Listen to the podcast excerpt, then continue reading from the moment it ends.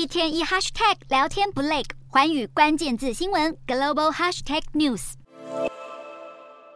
美国围堵中国半导体产业再祭出新招，美国政府先前推出五百二十亿美元，大约台币一点五兆的晶片法案。要补贴在美国研发和设厂的半导体公司，但天下没有白吃的午餐。美国商务部公布对获得晶片法补贴的半导体业者更进一步的限制措施，包括获得补贴的厂商，如果要在中国扩大产能，不能超过现有产能的百分之五；如果是要扩大旧晶片的产能，不得超过百分之十。而对先进制程的投资，则是定出十万美元的支出上限。另外，美国也新增三类晶片的出口限制，将用于量子运算、辐射密集产业以及军事用途的晶片纳管。这份名单是由美国国防部和情报单位共同决定，目的是要确保美国和盟友的国安和技术优势，也有助美国在未来十年保持领先地位。半导体业界担忧，这项新措施可能会对台积电、南韩三星、SK 海力士以及美国大厂英特尔等业者造成影响，将会让台积要扩张南京的十六奈米与二八奈米晶片厂时面临更多挑战。而三星与 SK 海力士受到的冲击可能会最大，因为两家韩厂在中国的产能占比过半，并且以中国为最大市场。